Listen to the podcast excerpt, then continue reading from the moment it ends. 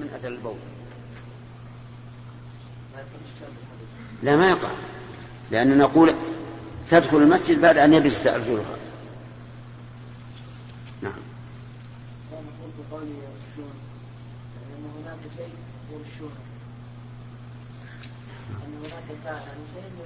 أي لا. مثل أقدام أثر الكلاب.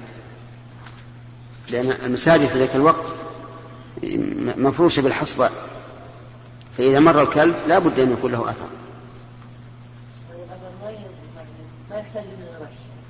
لا لا اللي يحتاج قد يقول القائل ما دامت تبول ثم تأتي للمسجد فقد يكون علق بأرجلها شيء من التراب الذي تلوث بالنجاسة. ثم لما مشت نزل التراب هنا فلم يكن يرشد ذلك.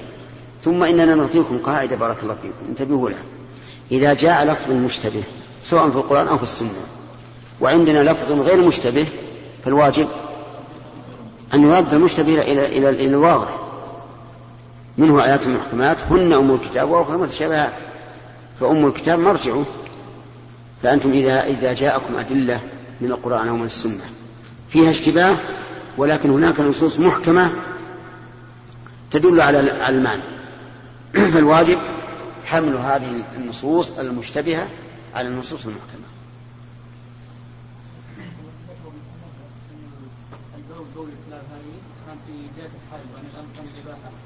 إيش؟ إيش؟ قول الكلاب نعم انه كان الامر الاباحه جاء الامر بتغطيه المساجد وغلق الابواب من قال لك؟ لا ما ما هو هذا ضعيف الأصل أن المساجد مأمور بتنظيفها من الأصل. نعم. عذرا يا شيخ فيه إشكال. وهو؟ وهو أنه يمكن أنهم لم يكونوا يرشون هذا. نعم. اقتصارا على تطهير الريح والهواء لتلك النجاسات. لا. لأن المسجد يؤمر فيه بالمبادرة. كما أمر النبي عليه الصلاة والسلام بالمبادرة على صب بول الأعراب. لأن الناس سوف يصلون. ستعمر المسجد بالصلاة في الحال. نعم. حدثنا حفص بن عمر قال حدثنا شعبة عن ابن أبي السفر عن ابن أبي السفر عن الشعبي عن عدي بن حاتم قال سألت النبي صلى الله عليه وسلم فقال إذا أرسلت كلبك المعلم إذا أرسلت كلبك المعلم فقتل فكل. وإذا أكل فلا تأكل فإنما أمسكه على نفسه. قلت, قلت أرسل كلبي فأجد معه كلبا آخر. قال فلا تأكل فإنما سميت على كلبك ولم تسم على كلب آخر. كان البخاري رحمه الله يميل إلى التخفيف في نجدة الكلب. من من أصل ترجمة إلى أن ساق هذا الحديث. الكلاب المعلمة هي التي ترسل للصيد وتعليمها أن يمرنها على الصيد بحيث إذا أمسك الكلب لا يأكل. هذا واحد هذا أهم شيء. ودليله قوله تعالى فكلوا مما أمسكنا عليكم. لأنه إذا أكل فقد أمسك على نفسه. لأنه لو أمسك على صاحبه ما أكل. الثاني أيضا أن يسترسل إذا أرسل. يعني لا يسترسل بنفسه يسترسل إذا أرسل. وإلا فهو يرى الصيد لكن لا يتحرك حتى يقول له صاحبه. يعني تقدم. لماذا؟ لأنه لو انطلق إلى الصيد بدون أن يرسله صاحبه لكان قد اصطاد لنفسه. الشرط الثالث أن ينزجر إذا زجر. يعني انطلق وفي حال انطلاقه زجره صاحبه يريد أن يبقى أن يقف. فإذا وقف علمنا أنه تعلم تماما وأنه صاد لنفسه. صح؟ وأنه صاد لصاحبه. أما إذا زجره بعد أن أرسله ولكنه لم يرفع لم يرفع به رأسا ولم يرى بمخالفته بأسا واستمر حتى صاد الصيد. فهل يكون معلما؟ لا. ليش؟ لأنه صار لنفسه نعم. طيب. إذا استرسل بنفسه دون أن يأمره صاحبه. ولكنه لما أمره ازداد عدوا. يؤكل ما صاد أو لا؟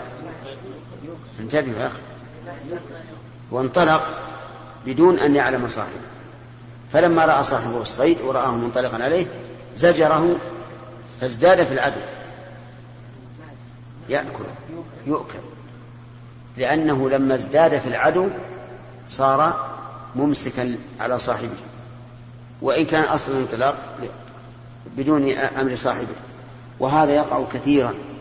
يكون صاحب الكلب غافلا. والكلب كلب صيد ينتبه.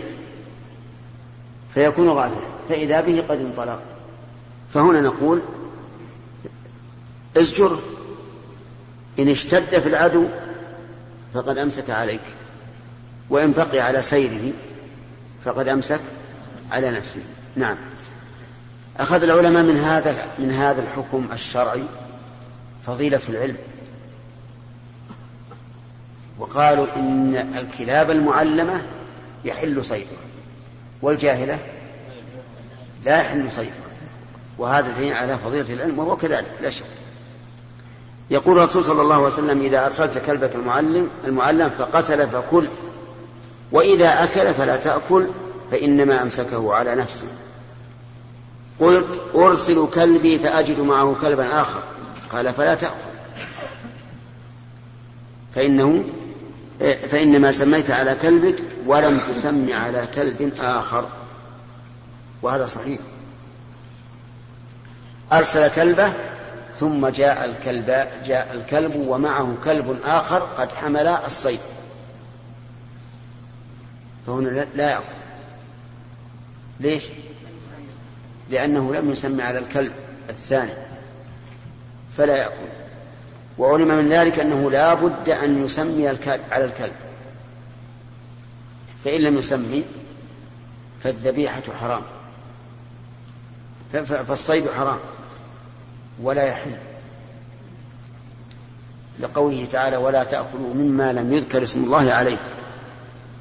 ورسول الله صلى الله عليه وسلم اشترط قال إذا أرسلت كلبك وذكرت اسم الله عليه وقال ما أنهر الدم وذكر اسم الله عليه ولهذا كان قول الراجح قول شيخ الإسلام ابن تيمية أن ما لم يسمى عليه فهو حرام سواء ترك الإنسان التسمية ناسيا أو جاهلا. وذلك لأن أكل المذبوح أو الصيد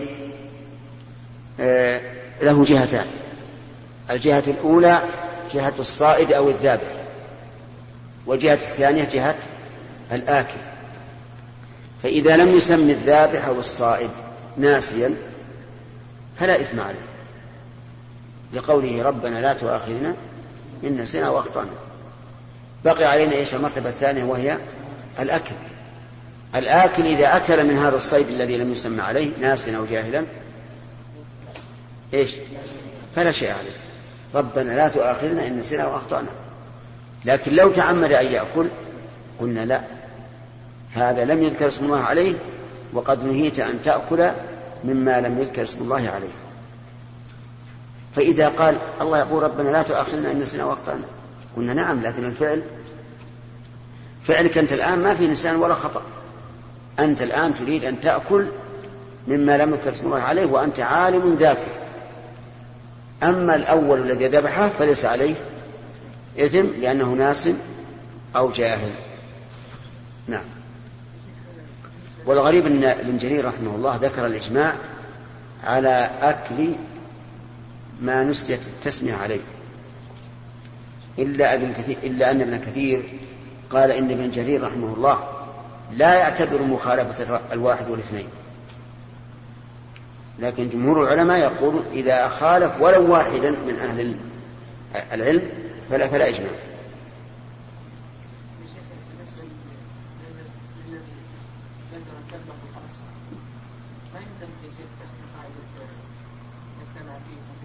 لا. ما ما يدخل لأنه لما لما أسرع صار من هنا من تلك النقطة التي أسرع فيها انطلق لصاحبه. فتمحض آه، الحلال. أصل مشي على نفسه أصل مشي مشي لنفسه ولا ندري بعد. ربما أنه يريد أن يصيد لصاحبه. ما ندري. لكن على كل حال نقول لما زجره فاندفع أكثر الآن صار اندفاعه من هذه النقطة لصاحبه. نعم.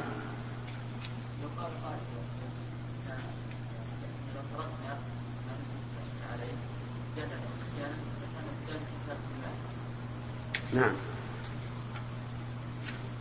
طيب وأتلاف المال؟ وإذا كان بأمر الله؟ لا تأكل. مما لم يكتب الله عليه. ما في جمع. ما في تعارف نقول نحتاج إلى جمع ما دام قال لا تأكلوا ما نأكل. لكن قال بعض الناس إذا قلنا لا تأكلوا من متروك التسمية نسيانا أضعنا أموالا كثيرة لأن النسيان يقع كثيرا. قلنا هذا القول أو هذا الإيراد كإيراد بعض الناس على قطع اليد في السرقة. قال لو قطعنا اليد بالسرقة أصبح نصف الشعب مشلولا ومشوه. ولا سيما اللي بيقطع اليمنى. كيف يصنعون الناس؟ هذه الإرادات لا ترد لأننا نقول نعم وفي إرادة ثالثة. قال لو قتلنا القاتل عمدا لزدنا في, في إزهاق النفوس. كان المقتول واحدا والآن صار صار اثنين. يقول هذه الإرادات ما هي إلا جدل. ما هي إلا جدل. كجدل المشركين في عيسى. لما قالوا أآلهتنا خير أم هو؟ ليش آلهتنا تكون في النار وعيسى لا يكون في النار؟ قال الله تعالى ما ضربوه لك إلا جدلا بل هم قوم خصمون. نقول هذه جدل. وإلا فإننا إذا قلنا لهذا الرجل متروك التسمية لا تأكل ثم سحب شاته للكلاب فلن يعود أبدا إلى ترك التسمية. يسمي من يوم يقبل على الذبيحة. قبل باش الذبح. يخشى أن ينسى. أليس كذلك؟ بلى. لأن ما لا, لا يمكن أن ينسى ما وقع في قلبه من خسارة قد تكون شت 200 ريال 300 ريال. قد تكون بعيرا. بل في ريال. ما يمكن ينسى أبدا. السارق أيضا إذا قطعنا يد واحد إن كف عن السرقة العشرات والمئات والآلاف. القتل إذا قتلنا القاتل عمدا انكف عن القتل كذلك عشرات أو مئات أو آلاف. ولهذا قال الله تعالى ولكم في القصاص حياة, حياة يا أولي الألباب. نعم. لو يا شيخ لو أرسل كلبه فأمسك فأمسك أولا وهو يعلم أن كلبه الذي أمسك أولا ثم جاء كلب آخر فأمسك معه. هل نقول له لا تأكل؟ يعني ساعده. نعم ساعده مساعده إذا كان ساعده في إزهاق الروح فهو ما يحل لأن الشمع مبيح وحاضر. وإن ساعده في حمله إلى صاحبه يعني قال له الكلب شل معي نوصل الصيد فهذا لا يضر. لأن الأول قد قتله. ونظير ذلك لو سقط لو سقط الصيد في الماء. ثم يعني أرسل أرسل الطير على على صيد. ثم إنه وجده في الماء. أو أرسل سهمه على صيد. رماه في الجو. ثم سقط في الماء. هل يحل؟ لا يحل لكن الرسول عليه الصلاة والسلام علق قال فإنك لا تدري الماء قتله أم سهمك. فعلم من ذلك أني لو علمت أن الذي قتله سهمي فهو حلال حتى لو وجدته في الماء. يعني لو كانت الإصابة ضربته مع الرأس ومزقت الرأس وسقط في الماء فهو حلال. كذلك مسألة الكلب مع مع الكلب المعلم. إذا علمنا أن أن الكلب المعلم هو الذي صاد هذا الصيد فإننا نأكله. ولا حرج. ولهذا قال هنا في الحديث فإنما سميت على كلبك ولم تسمي على كلب آخر معناه أن الكلب الآخر له نعم ها؟ هل يشمل الشرك؟ كيف؟ إن تفسير الذين آمنوا ولم إيمانهم نعم الشرك ظاهر الحديث ظاهر الحديث أنه يشمل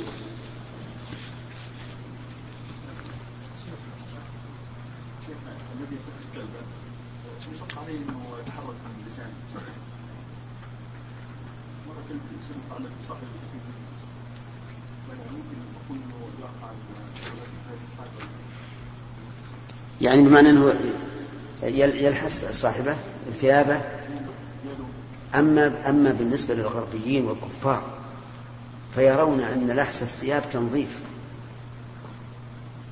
لأن لأن لأن لسانه مثل الاسفنجة.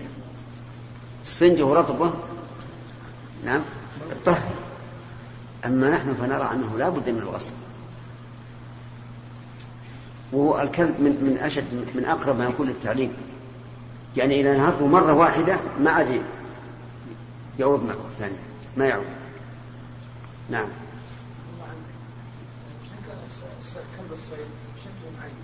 إيش؟ كلب الصيد إي نعم. شكل معين ولكن نتعلم هذا هل يدخل في؟ إي إي نعم يدخل. يدخل. شكل الصيد اللي يسمونه عندنا أظن السلوي. السلوي. هذا بارك الله لو تعلم غيره لا ما في معنى ولهذا حتى لو تعلم مثلا غير الكلاب لو تعلم فهد من الفهود أو غيره على هذا فلا بأس.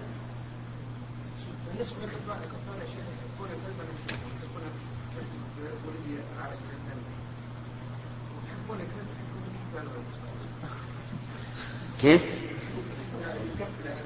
إيه؟ عجيب. يقبل.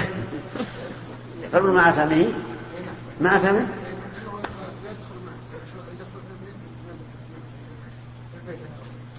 ويتغدى وياه وتعشى وياه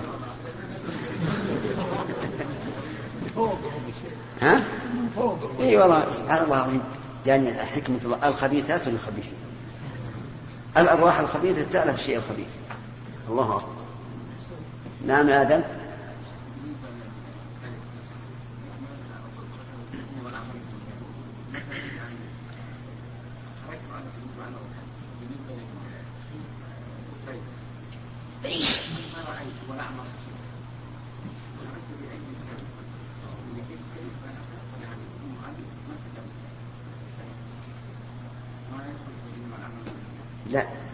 لابد من التسمية عند الإرسال. أرأيتك الآن لو مثلا البندق وضعت فيها السهم؟ فهمت؟ على متى تصيب ثم عند الصيد ما سميت يحل ولا ما يحل؟ لا يحل. الآن أحرز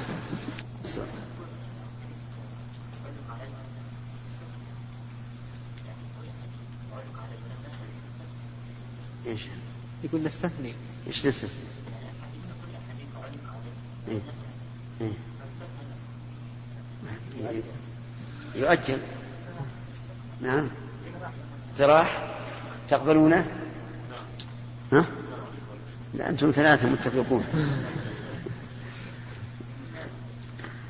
نعم على كل حال في حديث أبي هريرة قلنا أنه أخذته الغيرة وربما ظهر له من بالقرائن من أحوالهم انهم متعنتون ليس عندهم إشكال في هذا.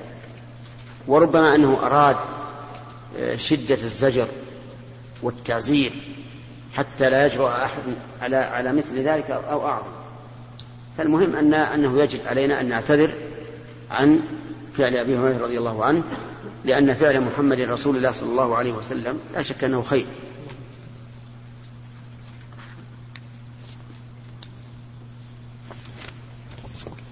نعم. هذا الظاهر هذا يلبس على نعم.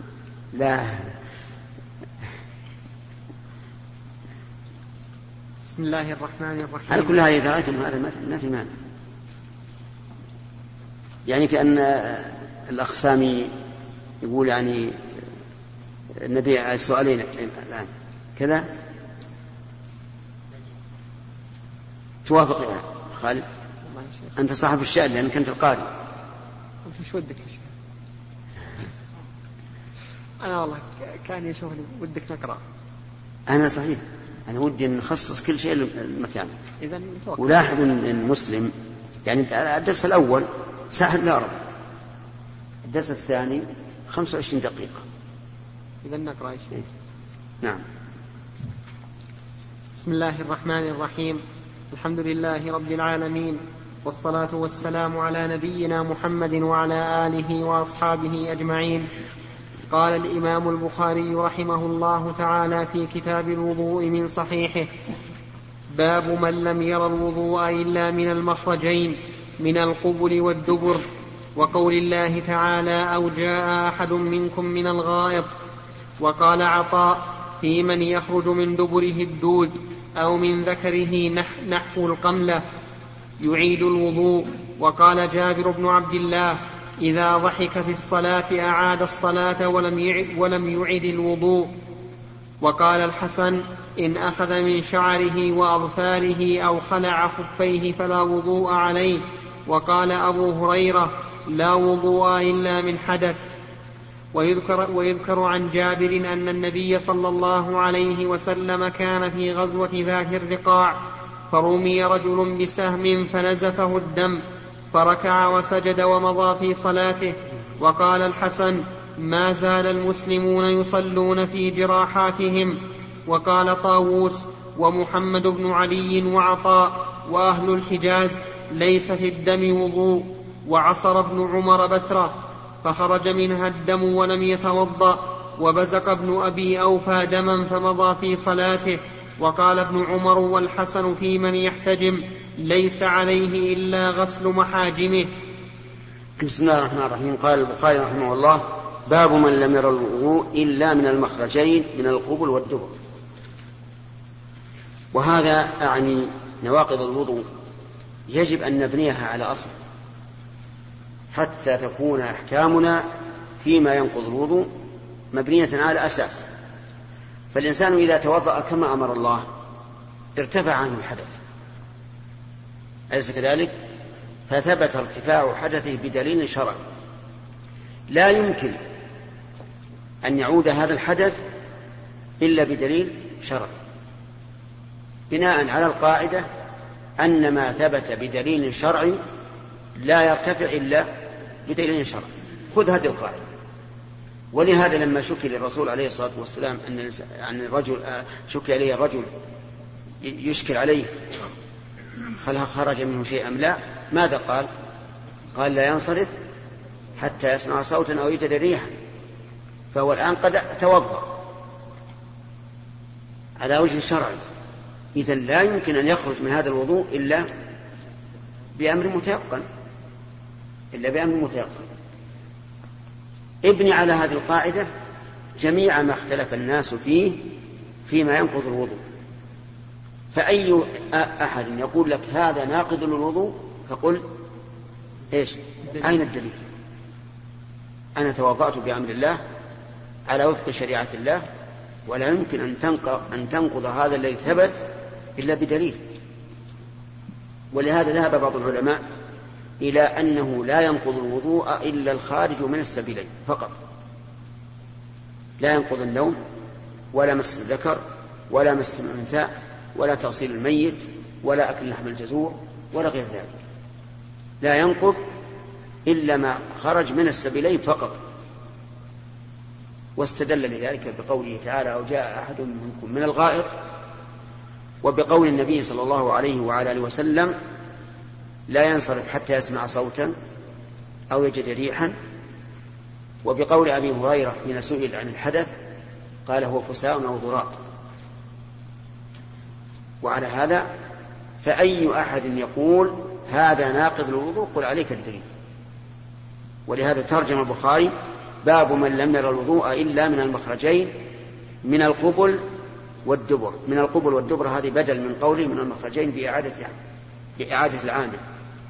بإعادة العامل ما هو العامل؟ من. ولهذا لو قال إلا من المخرجين القبل والدبر لاتضح أنه بدل لكن البدل أحيانا يكون بإعادة العامل وأحيانا يكون بغير إعادة العامل. ثم استدل لذلك. قال وقول الله وقول الله تعالى أو جاء أحد منكم من الغائط. الغائط ما هو؟ المكان المنخفض. وليس المراد مجيء من الغائط متمشي متمشيا المراد جاء من الغائط أي قاضيا حاجته في هذا الغائط. وهي إما بول وإما عذرة. طيب وقال وقال عطاء في من, في من يخرج من دبره الدود أو من ذكره نحو القملة يعيد الوضوء. يعني كأن عطاء رحمه الله يقول ما خرج من السبيلين فهو ناقض للوضوء سواء كان ذلك معتادا أم غير معتاد. فخروج الدود من الدبر غير معتاد. الدود يعني السراوة هذا غير معتاد. المعتاد أن, أن الذي يخرج من الدبر هو فضلات, فضلات الطعام أو الريح. أما الدود فهو نادر. لكن عطاء رحمه الله يقول حتى النادر ينقض الوضوء وخالفهم في ذلك جماعة فقالوا إن النادر لا ينقض الوضوء فما خرج من القبل من الدود أو من الدبر من القبل نحو القملة أو من الدبر نحو الدود فلا فإنه لا ينتقض الوضوء. لكن الصواب قول عطاء في هذا وهو, وهو الذي عليه الجمهور. لأن الخارج من السبيلين ناقض الوضوء على كل حال.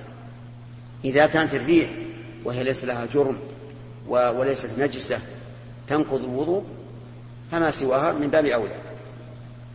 وقال جابر بن عبد الله إذا ضحك في الصلاة أعاد الصلاة ولم يعيد الوضوء. نعم. إذا ضحك في الصلاة أعاد الصلاة ولم يعيد الوضوء. أحد يضحك في الصلاة؟ نعم. يضحك. مثل السواليف المسلك ويصلي إما أن يتذكر موقفا أو يسمع قولا أو يشاهد شيئا. بعض الناس إذا شاف إنسان سقط من من شيء من درجة أو سلم نعم ضحك. أليس كذلك؟ وبعض الناس أيضا إذا سمع قولا من الأقوال ضحك. وربما كما قال الأخ مقبل. عمر عمر بن مقبل. ربما يكون يتذكر شيئا فيضحك. يقول يعيد الصلاة ولا يعيد الوضوء. وهو رد لقول من يقول إنه إذا قهقه في الصلاة أعاد الوضوء والصلاة. يعني فجعل القهقه في الصلاة ناقضة للوضوء. ولكن الصحيح أنها لا تنقض الوضوء إلا أنها تفسد تفسد إيش؟ الصلاة. لأنها منافية للصلاة قالت المنافاة لكن إن صح الحديث الوارد في ذلك فإنما أمر بالوضوء والله أعلم من أجل أنه فعل ذنبا. فيتوضأ لذلك. لا لأنه فعل ما لا لأنه أتى بحدث. نعم. وقال الحسن إن أخذ من شعره وأظفاره أو خلع خفيه فلا وضوء عليه.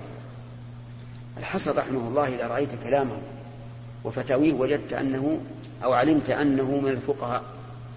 حقا يقول إن أخذ من شعره وأظفاره فإنه لا ينتقض الوضوء يعني رجل أخذ من شاربه بعد أن غسل وجهه وانتهى وضوءه قص الشارب. يقول لا ينتقض الوضوء رجل لما انتهى من الوضوء حلق رأسه. يقول لا ينتقض الوضوء. وهو إشارة إلى قول آخر يعارض. يقول إذا قص أظفاره أو أو قص شاربه أو حلق رأسه انتقض الوضوء. لأن جزءا من الأعضاء التي وقع عليها التطهير إيش؟ انفصل وزال لكن هذا القول ضعيف جدا ولم يقل به إلا ندرة من العلماء. فالصواب أن أن أن وضوءه باقي. أو خلع خفيه هذا من الفقه. يقول إذا خلع خفيه فوضوءه باقي. لأن خلع الخفين كحلق الرأس. كلاهما ممسوح فالرأس مسح وحلق بعد الوضوء لا ينتقض الوضوء. الخف مسحه وخلعه بعد الوضوء فلا ينتقض وضوء وهذا قياس جيد. هذا قياس جيد. ولا يرد عليه أن يقول قائل المسح في الرأس أصلي والمسح في الخف بدل. يقال العلة أنكم تقولون إن عضوا أو جزءا من البدن الذي ورد عليه تطهير قد زال هذه العلة في نقض الوضوء. فنقول وأيضا الرأس إذا مسحه ثم أزاله فقد أزال شيئا مما وقع عليه التطهير. فيلزمكم إما أن تقولوا بانتقاض الوضوء بحلق الرأس وإما أن تقولوا بعدم انتقاض الوضوء بخلع الخفين. ثم إن لدينا القاعدة التي ذكرناها آنفا. ما هي؟ أنه ما ثبت بدليل شرعي. لا يمكن أن ينقض إلا بدليل شرعي. فأين في القرآن أو السنة أن خلع الخفين؟ ينقض الوضوء. مع أن خلع الخفين كثير بعد الرسول ليس من الأمر النادر. فهو مما تتوافر الدواعي على نقله لو كان الوضوء ينتقض بخلع الخفين. طيب. وقال أبو هريرة لا وضوء إلا من حدث. لا وضوء إلا من حدث وما هو الحدث عند أبي هريرة؟ الفساء والضراط. يعني ما خرج من السبيل. وعلى هذا كل النواقض الثمانية أو العشرة أو ما دون ذلك كلها ليست ناقضة. لا تنقض نعم. و ويذكر عن جابر أن النبي صلى الله عليه وسلم كان في غزوة ذات الرقاع فرمي رجل بسهم فنزفه الدم فركع وسجد ومضى في صلاته. وقد وردت هذه القصة مفصلة ابن إسحاق يقول إن الرسول عليه الصلاة والسلام نزل منزلا نزل واديا وقال من يحرسنا الليلة أو من يركب العدو فقام رجل من المهاجرين ورجل من الأنصار. وجلس قعد على الجبل. وتناوب صار أحدهما ينام والثاني يرقب والعكس بالعكس وبالعكس. فنام المهاجرين. يعني جاءت نوبة نومه فنام. وقام الأنصاري يصلي. وشرع في سورة الكهف. يصلي في الليل وهو مجاهد فرمي بسهم فنزعه واستمر في صلاته. معلوم أن إذا نزع سينبعث الدم. ثم رمي ثانية فنزعه ومضى في صلاته. ثم رمي الثالثة ونزعه فمضى في صلاته حتى أتمه. ولما أتمها ركع وسجد وسلم أيقظ المهاجرين. فلما رأى الدم قال لماذا لماذا لم تنبهني؟ قال كنت في آية فأحببت أن أتمها. ولم ولم ينبه نعم. إذا الدم إذا خرج من البدن ينقض الوضوء ولا لا؟ لا ينقض. لأن ثلاثة أسهم تصيب البدن لا بد أن يكون الخارج كثيرا. كثيرا. لا بد أن يكون الخارج كثيرا. إذا لا ينتقض الوضوء بما خرج من غير السبيلين من دم أو غيره ولو كثر. وهذا القول هو الراجح.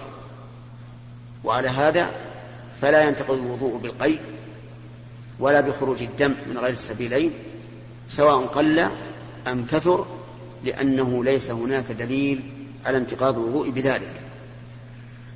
بقي يا منصور أن في الحديث إشكالا آخر. ما هو؟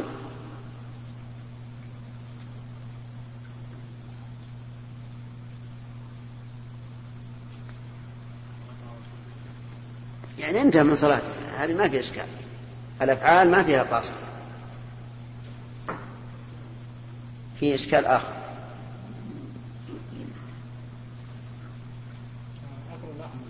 ها؟ إيش؟ ما عنده لحم هذا يحرس الناس في الجهاد ما عنده إلا حصى. كيف نحن لا. لا. أن ذكرنا ما فعل في عهد الرسول فهو حجة سواء علم أم لم يعلم. لأن الرسول إذا لم يعلم فالله يعلم. نعم.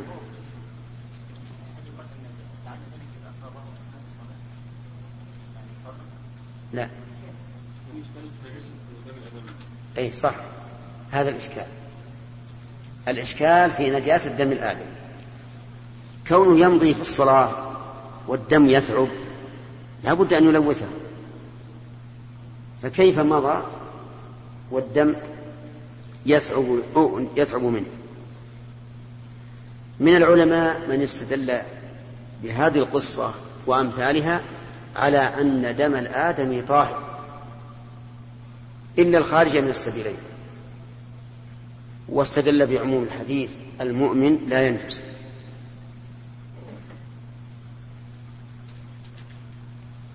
والذين قالوا بنجاسة الدم أجابوا عن هذا الحديث بجواب عجيب.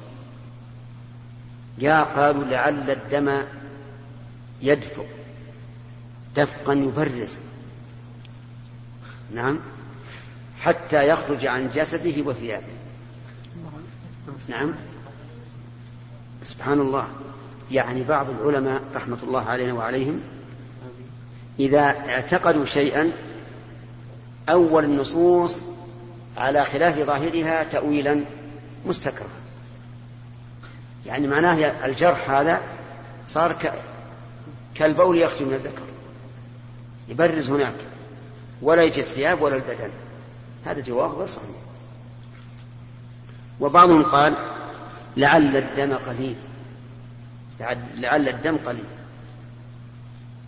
وأن أكثره ينزل الأرض ولا ينزل ولا يسقط مثلا على فخذه ولا على ساقه ولا على ثوب. وهذا هذا ضعيف ولكن أهو من الأول. هذا ضعيف ولكن أهو من الأول. ولو قال قائل يعني لو ثبت أن الدم نجس لأمكن الجواب عن هذا بجواب أحسن من الجوابين. بأنه بقي على ثيابه ودمه للضرورة. للضرورة. ليس عنده ماء يغسل به الدم ولا ثياب يبدلها بثيابه أو يبدل ثيابه بها. لكن نحن إلى الآن لم نجد نصا بينا يدل على نجاسة دم الآدم غاية ما فيه أن النبي صلى الله عليه وعلى آله وسلم أمر الحية أن يغسلن الدم, الدم, الدم دم الحيض ويصلين في ثيابهن. قال اغسلي عنك الدم. فقالوا رحمهم الله الدم ال هنا للحقيقة وليست للعهد. ومعنى الحقيقة يعني اغسلي عنك الدم لأنه لأنه دم. فيكون هذا دليلا على أن الدم نجس. ولكن القول بهذا فيه بعد. لأن الرسول عليه الصلاة والسلام إنما يتكلم في دم الحيض. وعلى هذا فيكون المراد بأل في قوله الدم العهد. الذهني أو الذكر إن كان قد ذكر. وهذا القول أصح أنه ليست لبيان الحقيقة ولا للعموم بل للدم المسؤول عنه. ونقول القاعدة الشرعية أن ما أبين من حي إيش؟ فهو كميتة. فالدم بان من الجسد فيكون كميتة الآدمي. وميتة الآدمي طاهرة ويقال أيضا أرأيتم لو أن الإنسان قطعت يده بما فيها من دم؟ هل هي طاهرة ولا نجسة؟ طاهرة فكيف إذا كان العضو كاملا يكون طاهرا والدم الذي ليس كالعضو في افتقار البدن إليه يكون نجسا؟ ولهذا نرى أن الأدلة تدل على طهارة دم الآدم. وأنه لو لم يكن منها إلا البراءة الأصلية البراءة الأصلية وش معناها؟ الأصل عدم النجاسة الأصل عدم النجاسة حتى يقوم دليل على النجاسة فعلى هذا يكون فعل هذا الصحابي مبنيا على إيش؟ على الأصل وهو أن الدم طاهر آني دم الآدمي يقول وقال الحسن ما زال المسلمون يصلون في جراحاتهم. هذا أوضح من الأول. ما زال المسلمون يصلون في جراحاتهم. وجراحة المسلمين بالسهم والرمح ليست كجرح بط الإبلة الذي لا يخرج منه إلا القليل فهي دماء كثيرة ومع ذلك يصلون في جراحاتهم. وأمير المؤمنين عمر بن الخطاب رضي الله عنه حينما جرح صلى وجرحه يتعب دما ولم يقل ائتوني بثوب جديد غير الأول. وقال طوس ومحمد بن علي وعطاء وأهل الحجاز ليس في الدم وضوء. وقولهم هذا هو الصواب. أن الدم لا لا يوجب الوضوء إلا ما خرج من إيش؟ من السبيلين. فما خرج من السبيلين من الدم فهو ناقض للوضوء سواء كان معتادا كدم الحيض أو غير معتاد كدم الباسور. ونحو. طيب. وقال وعصر ابن عمر بثرة فخرج منها الدم ولم يتوضأ. مع أنه خرج الدم. لكن من قال إن الدم إذا كان كثيرا نقض وإن كان قليلا لم ينقض فحديث ابن عمر ليس حجة عليه لماذا؟ قليل. لأن الذي يخرج من البسرة عادة يكون قليلا وبزق ابن أبي أوفى دما فمضى في صلاته وهذا كأثر ابن عمر وقال ابن عمر والحسن في من يحتجم ليس عليه إلا غسل محاجمه. يعني وليس عليه وضوء. ليس عليه إلا غسل المحاجم وليس عليه وضوء. لماذا يغسل المحاجم؟ من أجل إزالة الدم. لكن هذا لا يستلزم أن يكون نجسا. فإن رسول الله صلى الله عليه وسلم كان يغسل المني يغسل رطبه ويفرك يابسه مع أنه طاهر لكن لاستقذار صورة الدم فيغسل المحاجم يعني لو أنسى حجم في رأسه مثلا وجاء إلى الناس وشعره كله متجمد عليها الماء وش يكون؟ آه الدم متجمد عليها الدم. يكون منظرا آه، مستقبحا فيصله لذلك. ونقف على هذا انتهى الوقت. الاستدلال في قصة عمر. أي نعم الشيخ أي نعم. أقول الاستدلال ما هو جيد ما هو مستقيم. من من ناحية. من ناحية أن عمر شهيد ومع ذلك غسله الصحابة وكفنوه نعم. فهذا شاهد يعني. وظن أنه الحديث المطعون. والحديث اللي فيه المطعون ليس الذي طعنه الآدمي. ثم إن عمر شهيد من جهة أخرى.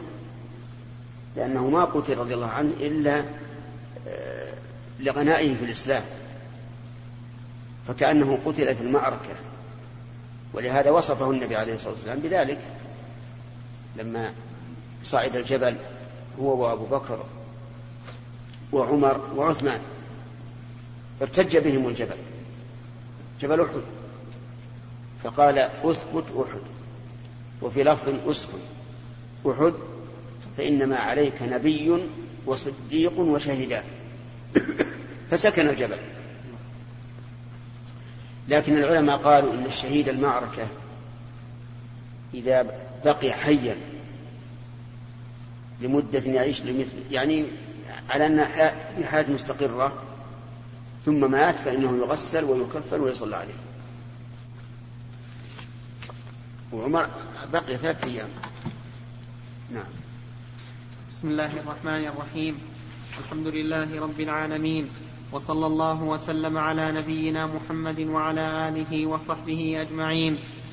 قال الإمام البخاري رحمه الله تعالى في في كتاب في كتاب الوضوء من صحيحه في باب من لم ير الوضوء إلا من المخرجين من القبل والدبر. حدثنا آدم بن أبي إياس قال حدثنا ابن أبي ذئب عن سعيد المقبري عن أبي هريرة قال قال النبي صلى الله عليه وسلم لا يزال العبد في صلاة ما كان في المسجد ينتظر الصلاة ما لم يحدث. فقال رجل أعجمي ما الحدث يا أبا هريرة؟ قال الصوت يمكنك الآن يعني الضرطه أن تقلب الشريط.